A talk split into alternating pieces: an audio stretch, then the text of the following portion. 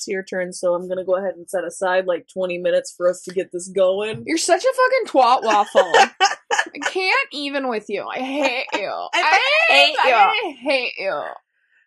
Best part is, is you're gonna try to start it like three times and you go, "Hey guys," and then you make that face. Hey guys. It's like, why the fuck do I do that every time? I don't know why I fucking do that every time. Okay, we're gonna, we're gonna just start. I'm just whatever comes out is how we're gonna start this. Okay, you ready? That should be the start of it right there. Just saying. Welcome to I'm Sorry What the Podcast. I'm Christina. And I am Amanda. That's how we're starting it. Deal. All right. What's up? uh, not much since we just finished recording episode. It's fucking- always weird when we record too, because by the second one, we've talked about every possible thing we can talk about, it's and true. We've got fucking nothing to say to you, assholes. She's really aggressive. Always. She's... Oh, that was weird. Aggressive. I felt gassy. It building for a while. It's been... It's been building. Gassy as bitches around. Oi. Oi. Oi. I don't want to get ready to people. I don't want to people either, but we got to, man. At least for a while. We signed up for this shit. I mean, I feel like we were more voluntold that we were going to do this shit. Right. But... So, what'll happen in the future? We have to time travel. By this time next week... You'll be finished moving. Mm-hmm. And... This, this will be coming out... Two weeks from now.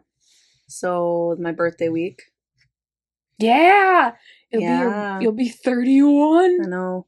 And fucking done. Grandma. thirty-one and fucking done. You know, I turned thirty and everybody's trying to be, ooh, thirty-one, driving, la la la. Now I'm thirty-one and everybody's like, okay. It's all downhill from here. Slowly dying now. Your just skin is slowly being pulled towards the underworld. Pretty much. But yeah, and uh will that be my birthday week, or will it be the week after that? It'll be the week of Renfest. Okay, because the one the one we recorded just now is coming out this Wednesday, which is the fifth. Yeah, and so then we'll be going to Renaissance Festival after, like, the weekend after this comes out. Okay, so that would be like the twelfth. Yeah. And then it was, so technically next week is my birthday then. Yeah. When if, this comes when this out. comes out. Yes.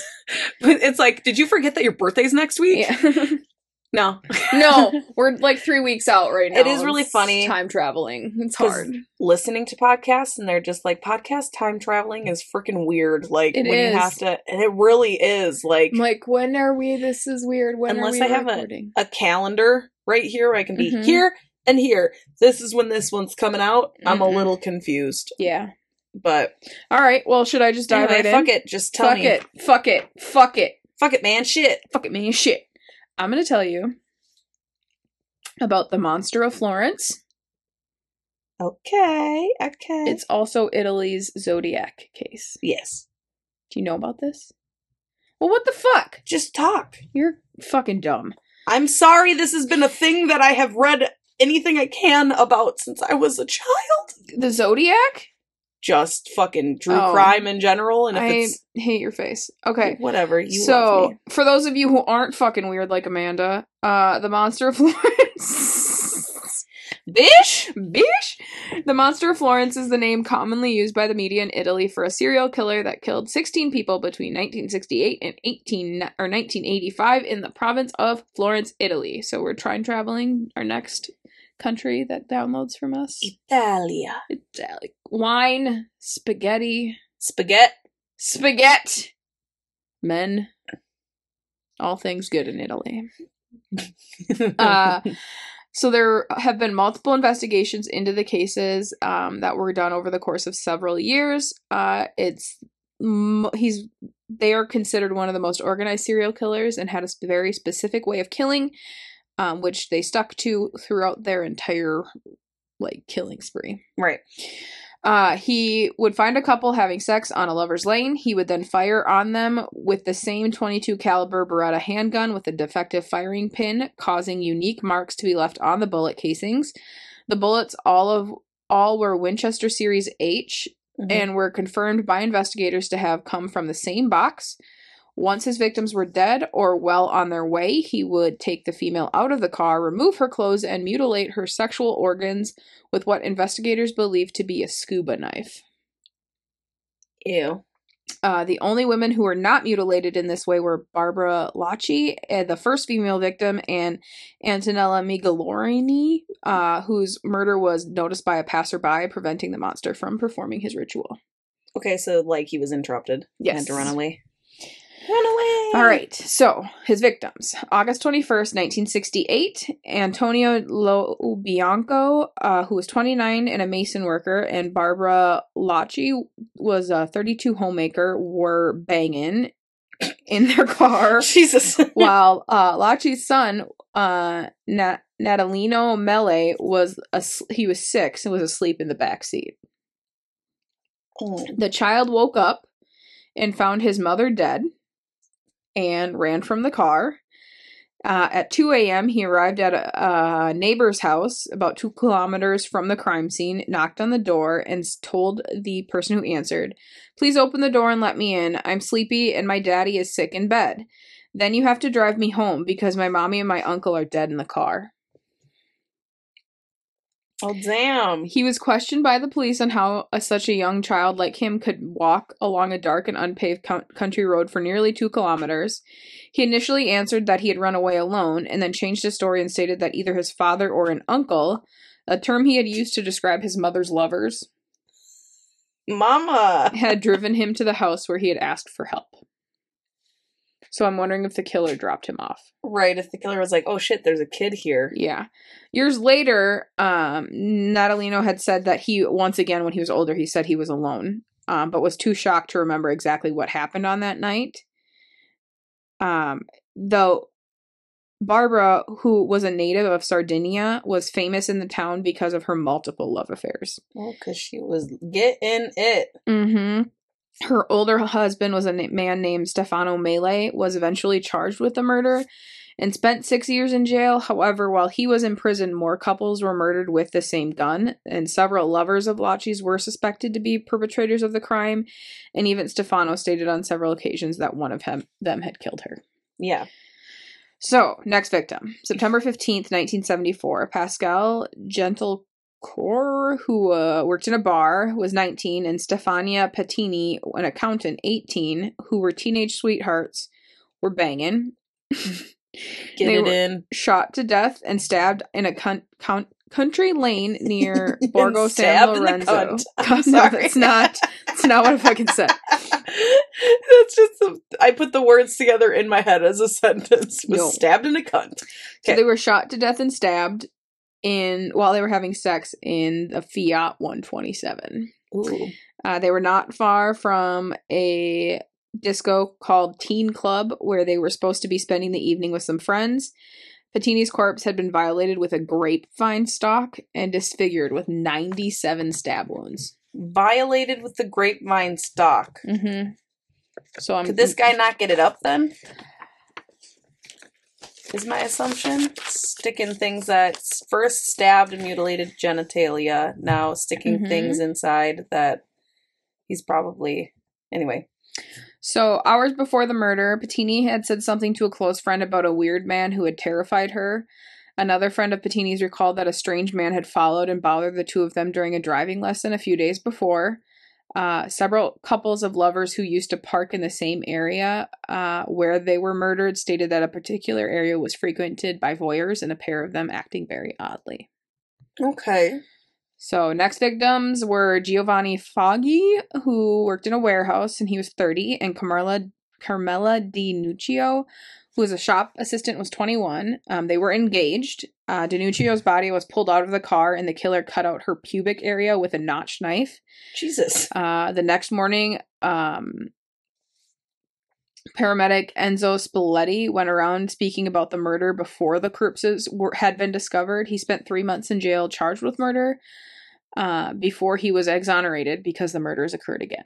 So he was, uh, they they think he was a voyeur, so he was hanging out in oh, Lover's so Lane to he... watch people have sex, and he saw their dead bodies. That's so fucking weird. Yeah, and he saw their dead bodies and was telling people about it before the bodies had been discovered. So then they're like, this guy did it. And then J K. He was exonerated because on October twenty-third, Stefano Baldi, who was a workman, twenty-six, and Susanna Cambi, who worked um, who was twenty-four, they were also engaged, um, were shot to death and stabbed in a park in the vicinity in a park. Uh Camby's pubic area was also cut out like DiNuccio's. Um, an anonymous person phoned Camby's mother the morning after the murder to talk to her about her daughter. I'm really, like, okay, I'm really cut out pubic area. Mm-hmm. So uh, is he just, like, fucking melon balling out the whole, like, underside of the hips then? They didn't really get into a lot of detail. They just said cut out the pubic area. So I don't know if the, she, they're just, like... cutting off stuff or yeah. cutting out, like, the, the lady bits. I think they're cutting out the lady bits. That's what it sounds like to me. Yeah. They're, like, goring it. Mm-hmm. Okay, anyway. A few days before the homicide, Susanna had told her mother that there was somebody tormenting her and chasing her by car. So, next victims. June nineteenth, nineteen eighty-two. Uh, Paolo Mar- Mainardi and Antonella Migliorini. Sorry. Every time I'm in the middle of a story, Ooh! You have to release your nasal passages with a snez. I can't help it. I'm so itchy. I'm so itchy. It's the worst. It's probably going to happen again because mm-hmm. I feel it. Feel it brewing. Right now. All right. So they were also engaged. Um, they actually, their friends nicknamed the Vin- No. Oh, oh, it was just a tiny one. Uh, their friends actually nicknamed them Vin Vale, which was a brand of super glue because the couple was inseparable. Oh, that's uh, kind of cute. This time the killer did not have time to mutilate the female victim uh, because the road was relatively busy and several passing by drivers testified that they saw the car parked at the area of the road with its interior light turned on. So they... Okay. Um, and then the... Paolo was actually still alive when he was found. Oh. Um, but police and ambulances were called immediately, but he died some hours later at the hospital. Um, he probably heard or saw the killer approaching and tried to run away, but he lost control of the car, got stuck. Oh, um,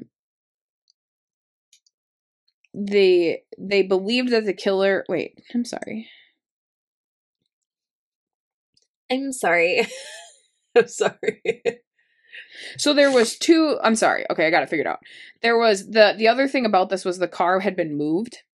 So oh. they were trying to determine if Paolo had tried to drive the car away and crashed it and got it stuck in the ditch. Because he was not in good shape. Or after shooting the couple, the killer tried to drive Minardi's car for a few meters to hide the vehicle and the corpses in a wooded area only to lose control of the car and abandon it in the ditch. They couldn't figure out exactly how the car ended up in the ditch. Yeah. Um.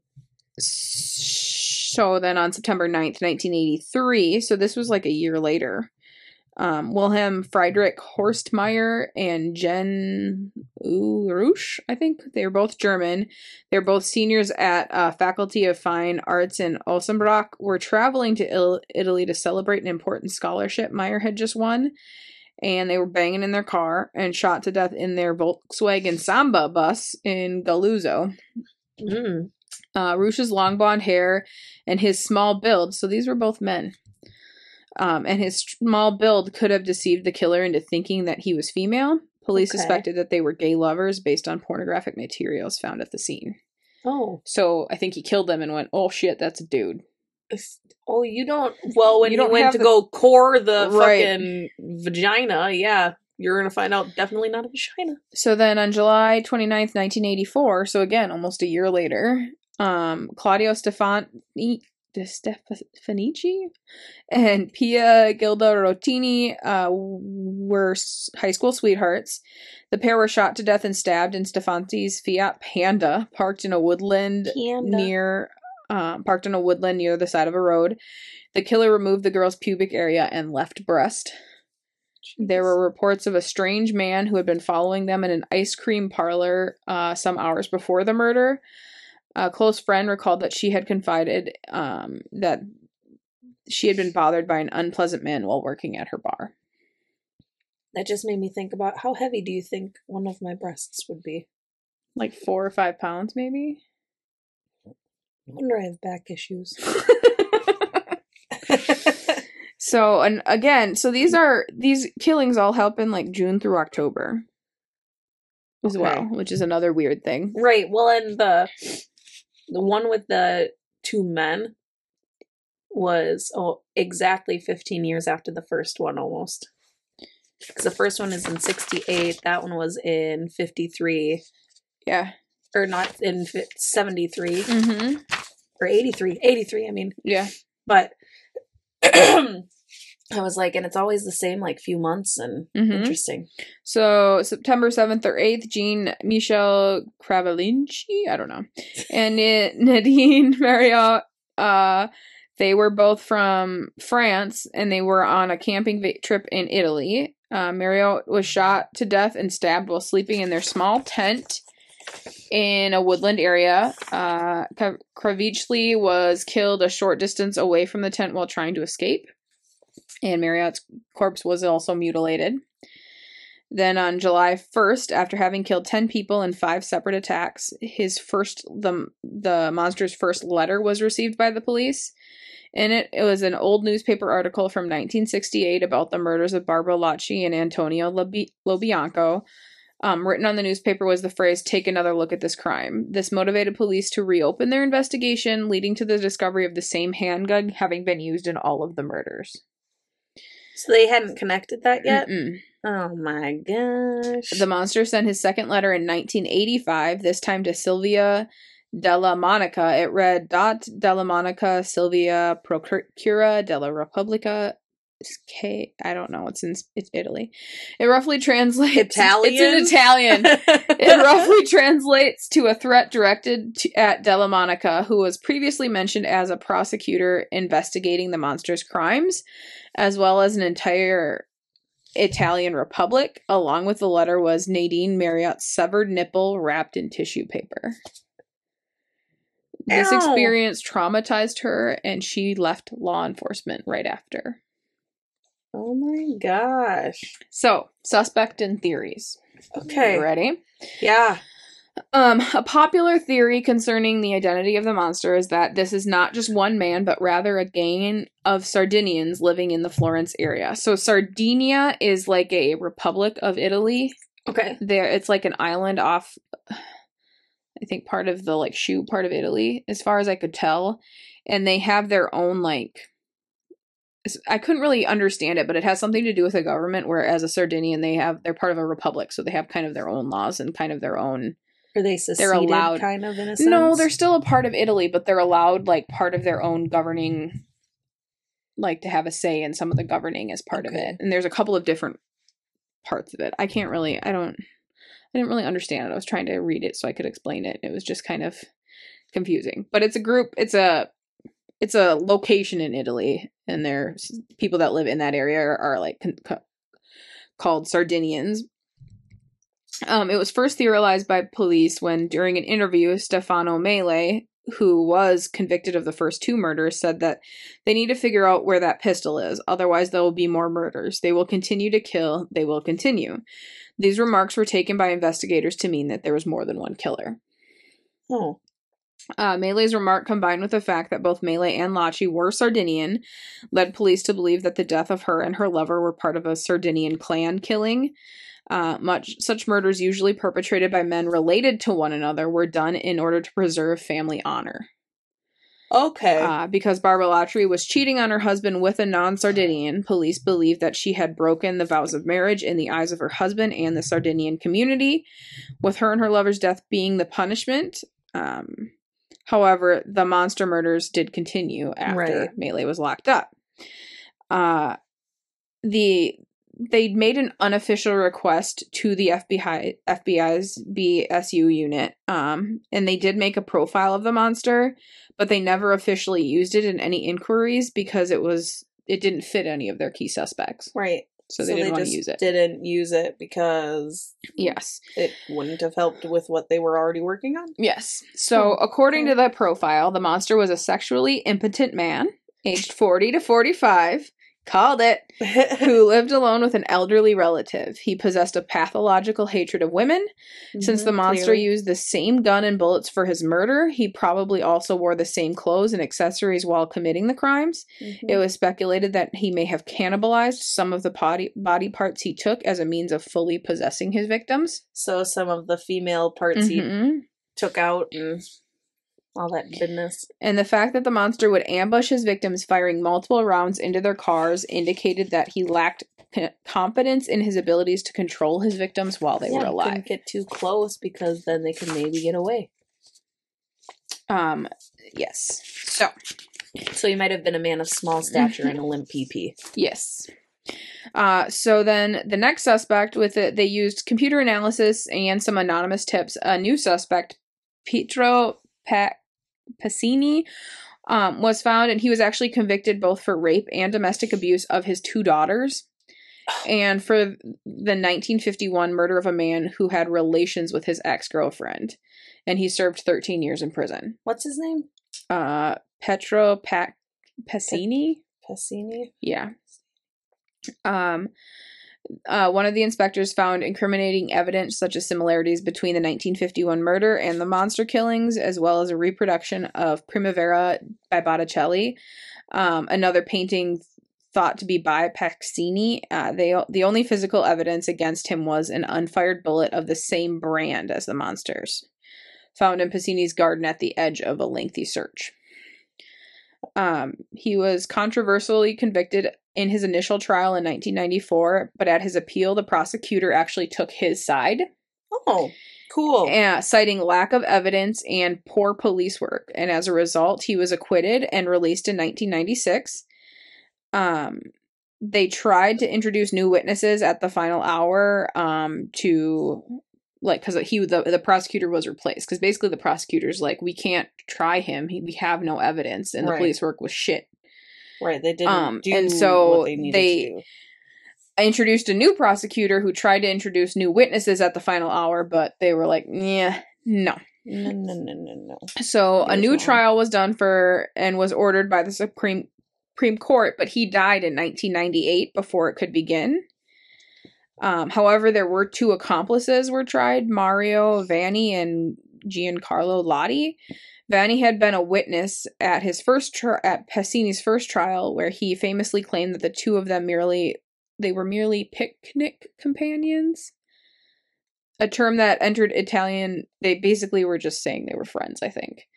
Um, Lotti had been one of like casual friends. Yeah. Uh, had been one of the surprise witnesses claiming to have seen Pacciani and Vanni commit the nineteen eighty-five murder. Mm-hmm. Uh, but after many more sessions of questioning, he had begun to incriminate himself in the murders as well. Uh, both were convicted and condemned to life imprisonment, though their sentences have been widely criticized, and many consider the murders to be unsolved. So they, they didn't really have a lot of evidence to They're convict like, these guys. Yeah, sure, you convicted them, but mm-hmm. that doesn't mean that it's actually who did it, because... kind of B S, very shaky ground you got there. Right. So then in two thousand one, uh, Michel Giuttari, who took over as the prosecutor for the case, for um, was now chief inspector of the police unit, um, and announced that the crimes were connected to a satanic cult allegedly active in the Florence area. Weird. In his testimony, Lotti had spoken of a doctor who had hired Pacciani to commit the murders and collect the genitalia of women who for use in rituals. Uh, Giuttari justified this partly on the discovery of a pyramidal stone near the villa where Pacciani had been employed. The stone suggested was an indicative... Indi- in- indicative? Indicative. Indicative, that's what I was looking for. Got you. The stone um, was suggested to be indicative of cult activity. But critics say that they found this idea kind of ludicrous, given that stones like that are commonly used as doorstops in the surrounding areas. Right. The villa was searched, but nothing was found. Um, they, there was also um, talk that the doctor that um, Lotti had spoken of was Francesco Cal- Calamandre, was a deceased physician from Paraguay. Um, and that he had been involved in a secret society ordin- ordering them and the others to kill people and get the genitalia. Oh. Um, he was put on trial while um and they while they exhumed one of the bodies, but in the end it was completely he was completely exonerated and nothing incriminating was ever found. Um sounds like Italy needs to get its shit together. Yeah, so there's just a bunch of different people. Like during that process there was another journalist who was arrested by um the chief prosecutor. He had been investigating his own favored suspect, a son of Salvatore Vinci. Um, he claimed he did so to obstruct the investigation into they. So he they like arrested him and cl- accused him of something to like obstruct his obstruct his investigation into another possible subs- oh, suspect. Oh, so like, look over here! Look over here! Yeah. Um, and there was like international outcry for his arrest, and he was set free. And his arrest was actually declared illegal. And then that prosecutor, the Michel Giuttari, were indicted for abuse of office, and um, there's been no active investigation on the Monster of Florence since. Interesting. Um, so the he, the man who shot, stabbed, and mutilated sixteen people has never been officially identified or convicted for their role in the worst serial killer murder case in Italian history. Many have made comparisons between the case of that of Jack the Ripper, given that both were are unsolved serial killer cases in Europe. Um, and that they both involve mutilated female victims, and it's also been compared to and linked to the Zodiac killings. Okay. Um, so despite the last murder having been occur- having occurred in nineteen eighty-five, there is still some unease as to the fact that it's never been well, fully yeah. resolved. I mean, that's still only thirty years ago. Mm-hmm. Granted, they started when they were in sixty-eight, so... Yeah, they're probably dead. They're most likely dead because if they guessed it was a forty-year-old, forty to forty-five-year-old, mm-hmm. and that was, you know, through the span, I'm assuming they were closer to thirty at sixty-eight, so... Yeah. They're probably either dead or, like, real old. But still, that's so... I. It's so... The Zodiac case, like... It is very similar. Very, very similar. Very similar. And the Zodiac case, like, is one of my favorite, like... It just gives me the creeps every time I hear about it. And I could hear about that case every... I get, like, the chills just thinking about how... And the fact that he's never been caught and they've never confirmed who it was. And I'm, yeah. maybe one day, like, the Golden State Killer, they'll... Oh, I'm sure something will happen. Something will happen and they'll finally, well, if not definitively, say more than likely... The problem with the Zodiac is they don't have much for D N A because mm-hmm. it was a very hands-off type of thing. I just took a D N A test. And the only ones that they had D N A on were, well, I don't want to say the only ones because I'm sure if somebody hears this, they're going to be like, you're wrong. Um, but a majority of the evidence that they had that was like D N A, fingerprints, anything like that were proven to be fake letters after that. Yeah. So it's like very, a very frustrating case. Mm-hmm. I never got too into the Zodiac case. I don't know why. I don't know if it's just because, you know, I don't like no ending. Yeah. So maybe that's what it is. You don't like to be blue-balled. No. I like to be able to see justice in front of me or know that at least there's like a wrap-up of some sort. Nope. Not for that. Not for the Monster of Florence either, apparently. Mm-mm. And I like killers apparently named with the monster or the beast. I know, you like nicknames. One. You're a nickname gal. I'm not a nickname gal. It's just those I happen to stumble upon and go, hmm, this seems interesting. Oh, you, and, oh, you sound oh, interesting. Oh, what are you? Let me... Tell me more. Tell me more. Well, good job, because I had heard of that, but there was a lot more detail in that than I think I've ever read. Usually the things about it are pretty, like, Straight I don't know, general. Point. Yeah. You know? Very interesting. Good jobs. I had no idea that he gored out their genitalia and fucking cut off a breast and sent yeah. a nipple and... Sent it to a prosecutor? Yeah. That's weird. I don't like that. Yeah, maybe. Can you imagine maybe just getting... my breast. Can you imagine just getting a tit in the mail? Can you imagine just getting your nipple cut off? Well, she was probably dead when that happened. Well, I would assume so since it came off the breast that was taken off of her mm-hmm. body, but... but... Ouch. Hey, ouch. Hey! Don't touch my boobies. Leave them. Leave them alone. Don't, don't touch them. Oh, Good job. That hey, was, thanks. That I'll, was something. You like it? I liked it. I plowed through that. That's what she it's said. Okay. Did she say that or did he say that? Maybe she said it. You don't know. She might have a strap-on on. For those of you that can't see, because this is not a visual Amanda platform. Amanda just fisted herself. I just... I mean, wait. I fisted my hand. Amanda just fisted herself. Wait. No, that's not right. Uh, that, I don't think I could even physically do that. I'm sure you could. I don't think you want to. I feel like that sounds terrible. What if it got stuck? I'm not that loosey-goosey, man. You had to go to the emergency room because you really worked it in there, and then it got stuck at, like, the knuckles. Look at this! Your hands Bitch, are... I am not dilated! Your hands are really bendy, though, so maybe you But go... that's not fisting, yeah, that's like... But if you go in at not fist, and then you make a fist in there... Sounds terrible. Still sounds terrible. This, that's not much narrower, man. Yeah. It's definitely bigger than a dick. It's so weird. We're having a weird conversation. Yeah. Let's just go ahead and wrap this up to go to the next story, huh? I'm trying to say, but I don't like it. uh, oh. Oh, that's a good one. Crack that. We're Always making down. a good time. We are. Good they job, team. This is the lamest probably, fist bump. If I... All right, you ready? Mm-hmm. Mm-hmm. As I'm about to start reading it, it goes black. I am going to tell you about Géza de Kaplany. Kaplany is what I wanted to say, but Kaplan- I feel like that's very... That's a very A very Minnesotan way of saying it, but I mean, he's also known as the Acid Doctor. Oh, I think I know this one. Hmm? I think I know this one. It's a single kill. Oh, then no. Um, again, I was, I was trying... thinking the Acid Bath Killer. No, no, no. No, no, no. No, no, This no. is a lot less known. A lot less known. Yeah. You betcha. So, Géza de Kaplany was born in Hungary on June twenty-seventh, nineteen twenty-six.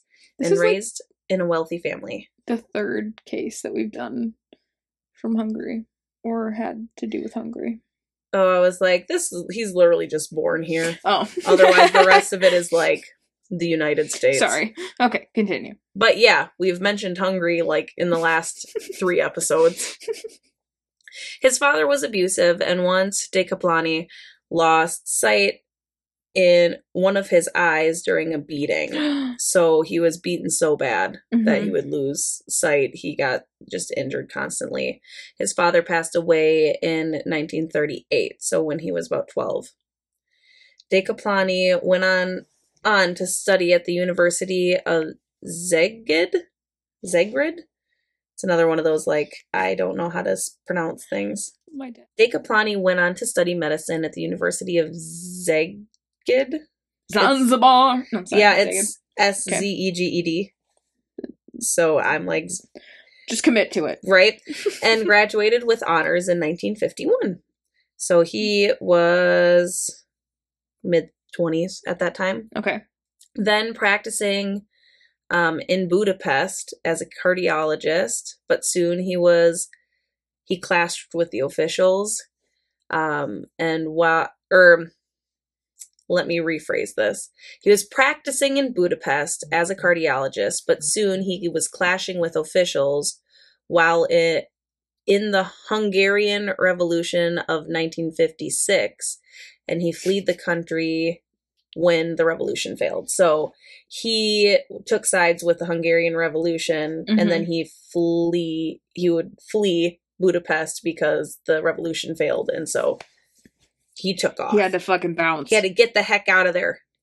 He traveled after after that to England and Denmark and wrote a book called Doctor in Revolt, telling the tales of alleged freedom fighting in Hungary. Mm-hmm. Okay. De Kaplany then settled in Boston with the intention to reopen a practice, but once he was relocated, he found that his degree wasn't recognized in the United States. So, he re- he retrained as an anesthesiologist and interned in the Milwaukee hospital. Okay. Ooh, starting in August of nineteen fifty-seven. Uh, that lasted for about a year. From there, he attended Harvard and taught anesthesiology at Yale. Okay. And then he moved to San Jose, California, and began working in a hospital. Okay. In June of nineteen sixty-two, he met Hanja Piller, H A N J A. That's a weird-ass name, but uh, yeah. Okay. Who was also from Hungary. She was. What are twenty- the odds? I know. Weird. Weird. She was twenty-five when they met and was a former fashion model. Mm. And her current job was being a showgirl at Bimbo's three sixty-five Club. Sounds like my kind of party. Um, Bimbo's she, three sixty-five. She was freaking gorgeous. Okay. Like, the pictures of them together, I'm like, I don't get it, but okay. All right. She was also a beauty queen and the daughter of an Olympic fencer. Okay. Random fact. They got married two months after meeting. Only a few weeks into the marriage, de Kaplany heard that his wife was, wife was having an affair from a woman friend. Oh, shit. Was she? Either way. Women, never trust women friends. They're always shady bitches. Right? I mean, if someone's that into your mm, into your business, I feel like they're just stirring the pot. Unless they have physical proof in the form of, like, pictures. Right. Or something. They're more than likely just a shady bitch. Right. Sorry. They either want your attention back, or they want to ban you. We're really disparaging women right now, being two women, but we know how we I'm operate. Not even, not, I'm not saying all women. I'm just saying we need you need to, to get some proof on mm-hmm. that, on those things. So, de Kaplany devised a plan to punish his wife, and on the evening of August twenty-eighth, nineteen sixty-two, he set that plan into motion. Did he dump acid on her? Well, I guess we're going to find out. He tied her to their bed in the apartment, played loud music to drown out any noises that she might make, and proceeded to disfigure her with a scalpel. So she just he just slashed no. at her skin. No. He then No. He then dabbed the cuts with hydrochloric, sulfuric, and nitric acids. No. This caused third-degree burns all over the front side of her body. He called the police after three hours of torture, telling them that he wanted to destroy her beauty but not kill her. She recovered enough to make a statement, but sadly on September thirtieth, she died of her injuries at Saint Francis Memorial Hospital. Were they that deep and that... Or... Well, infection, and if it's all over the place and there was acid in them, I'm sure... I'm sure it just That's did not. all kinds of fucked up, man. Yeah. No. Uh, yeah. And wait till I show you a picture of this guy. I thought you were going to tell me of her, like, after. I'm like, no, I don't want to fucking see that. I don't. I didn't even look those up because I can't. I don't want to. So de Kaplany's trial began January ninth of nineteen sixty-three. Initially, he was charged with attempted murder, but the charges changed to murder when... Murder by torture after she had passed away. He pleaded not guilty by reason of insanity. His lawyer, Edward Day Vilbis, weird-ass name, claimed that he had multiple personality disorder, a k a dissociative personality disorder, and that the murders had been done by one of his other personalities That's named Pierre de La Roche. Yeah, okay. But prosecutor Louis P. Bergman Bergna brought in a witness, a former lover of his, Ruth Kruger, who testified otherwise, saying that he was very possessive, very he's controlling. Crazy. Like, he's he's just a narcissistic asshole, basically. Um, he was found legally sane, but medically insane. I'm not really sure how that works, but he was competent to stand trial, mm-hmm. but he and he knew the repercussions, I'm assuming, is what they mean, but he also was at a point where he should be hospitalized for mental okay. issues. So I'm not not sure what it meant, but that's what I read, and I was like, we're going to put that in there, maybe think about it.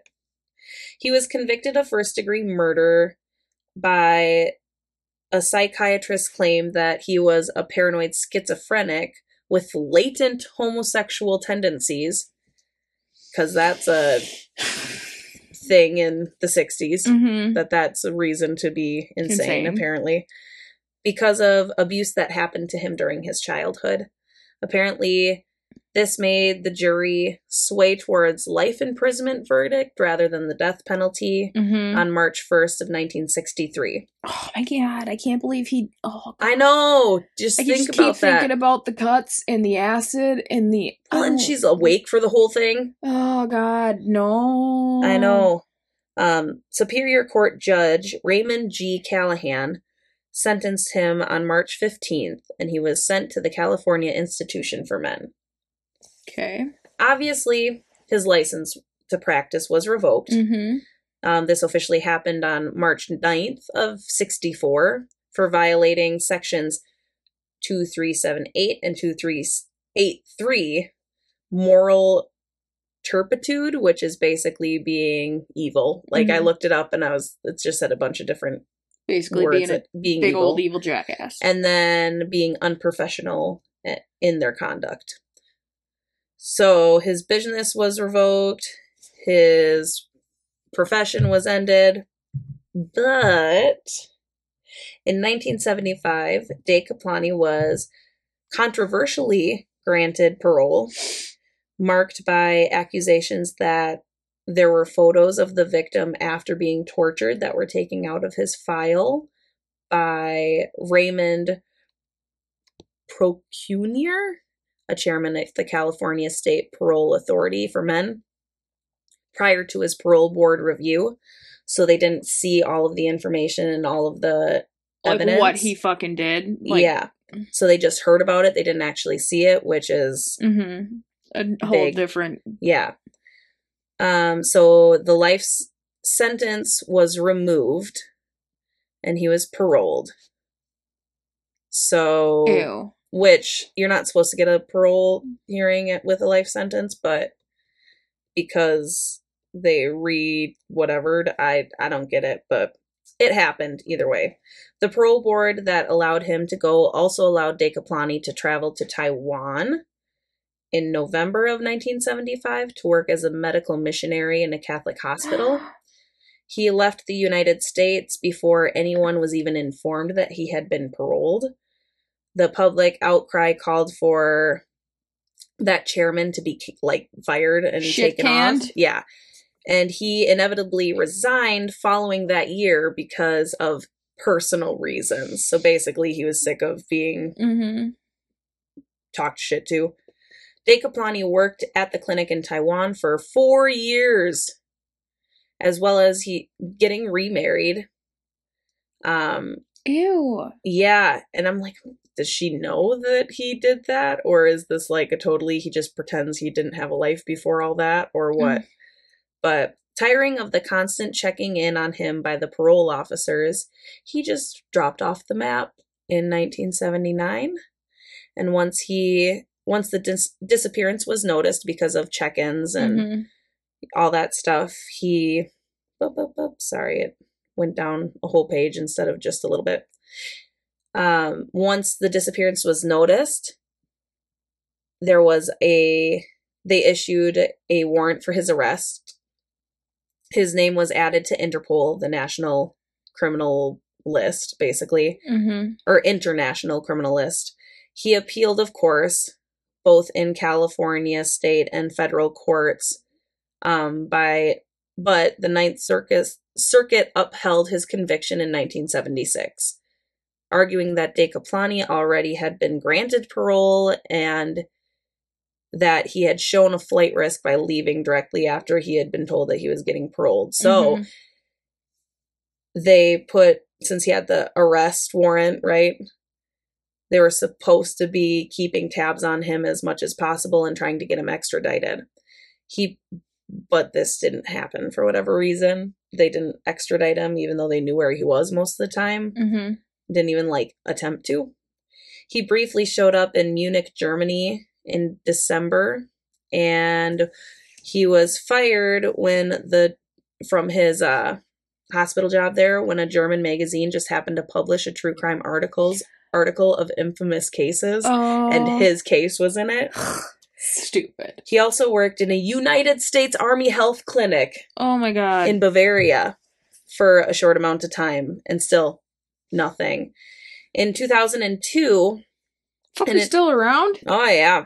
In two thousand two, an investigation by the San Jose Mercury News showed that California officials were aware of De Kaplany, or De Kaplany's whereabouts multiple times throughout the years, and it was even found that they had once warned him of a threat to his life. Technically, it's they're supposed to, by law, tell him if the, there's a threat to his life. Sorry. Okay. But they didn't, um, they didn't use it to actually extradite him back to, like, the information. So they located De Kaplany at, or they located De Kaplany, and he was at this time seventy-five years old. And they, this uh, news media outlet interviewed him at his home in Germany. He became a naturalized German citizen two years earlier earlier from this interview, in which it made him impossible to extradite now. And so they could interview him without him having worrying about getting extradited or arrested, because yeah. he's now a German citizen. And then I was trying to find things like excerpts from this interview, and I just I can't. I don't know if I just didn't look in the right places, mm-hmm. if I but for whatever reason, I couldn't. But right now, it didn't say anything about his death, so I'm assuming he's still alive. Ew. But he's probably like ninety-five-ish. He's gonna die soon. So hopefully dead soon.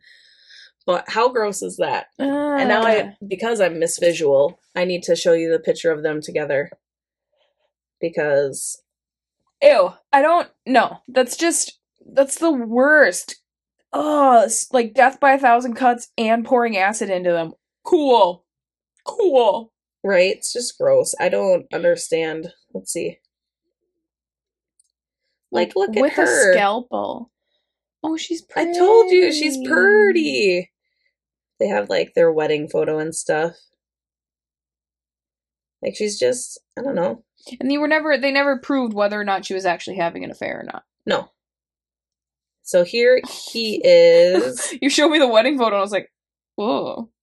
Oh. See what I mean? Like, I don't get it, but... He looks like a fucking nerd. He is a nerd. You're a nerd. You're a fucking nerd. But yeah, that is... Oh, whoops. I accidentally saw it. You accidentally saw what? Ew, you have a picture of her body? A picture of a body. I'm seeing if it's actually hers or if it just showed up. It's not hers. Kind of looks like it. Is it? I don't think it's her. Icky. Oh, I gotta like. Looking at Catherine. Oh, yep. Nope. It's Jack the Ripper. I'm like, I feel like I've seen this before. It's Catherine Eddowes from Jack the Ripper. Oh. Ugh. I didn't need to see it. See, I didn't. I shouldn't have gotten points taken off because I didn't put pictures like that on my PowerPoint. It was just the crime scene. It wasn't the bodies. Yeah. Anyway. It's terrible, and I don't want to play. That's gross. Oh, man. That Stretching was... out the limbs. But yeah, so he's gross. Oh, that's terrible. That was a good story. Right? Another weird one that I came across, and I was like, ooh, mm, ooh, you're interesting. You're interesting and a little crazy. We'll talk about you for a minute. Hot beat. Hot second. Second. Second. Um. What yeah. Do we, what do we have for funny stories, man? I don't. I was just trying to look through my uh, dating profile thing because I hadn't been on there for a while, and all the messages are lame. They're all like, hey. Hi. Oh. One guy, though, oh, I didn't say anything back, but I was, I wanted to. He responded to me and he said, hey, I like your smile, but I really think you should smile more. And I was like, listen, motherfucker. Exactly.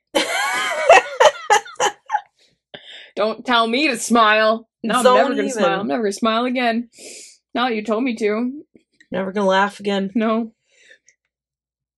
It's gonna happen. Jesus. I thought you were gonna smile or laugh again. I'm never, ever, ever. No. Well. So I have nothing funny. I can't always be comedic. I don't remember Amanda. anything, so it's hard for me to remember stories for funny time. For funny time. I hate my life and it hates me back, so. So we're ending it on a positive note then, huh? I'm just kidding. Sweet. Sweet. You want to trade spots? Good times. For a little bit? At Ridgemont High. I don't fucking know. What the fuck is happening right now? We're deteriorating. Cut that out. Just cut it. Cut out a few of those things. Fucking cut all of that. Cut it all. I got nothing to say. Cool. Cool. This is awkward. Um, hey, let me tell you about a time that I fought a bear with a slinky, and I ate all of the feces. Gross! Scat? That's not, that's not what happened, Amanda. Don't make me fill in the don't make me fill in the blank if you don't want it to be weird.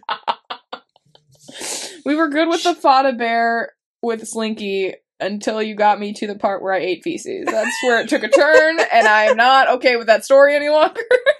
I mean, mice dig through feces. I am not a mouse. I am not a mouse. I am not a mouse. Oh God. Well. That All was right, a well, nice try, right? Fucking weird. All right. Thanks for listening. Sorry about how this ended. We're awkward. Feel free to follow us, like us on Facebook, Instagram, and Twitter. Send us an email. We're it's all at I S W the podcast at gmail. Wait, what? Who? I don't know. You can take over anytime Shit. while I'm oh, drowning I'm sorry. in it. I was letting, I didn't know if you had a place you were going with it. So all of the social media is I S W the podcast. Our email is I S W the podcast at gmail dot com. There we go. Um, you know, interact, follow, like, subscribe, do the things review. with the stuff. Get us some more listeners, guys. Come on. Give us some suggestions. Guys. Guys. Hey, okay, guys. Th- okay, thanks. Bye. Happy Labor Day, because it's past it now. Yeah, it's fine. Stupid. You it's forgot fine. we were time traveling. I, I don't time travel. This isn't a thing that I do. I don't know that that's a thing that I know.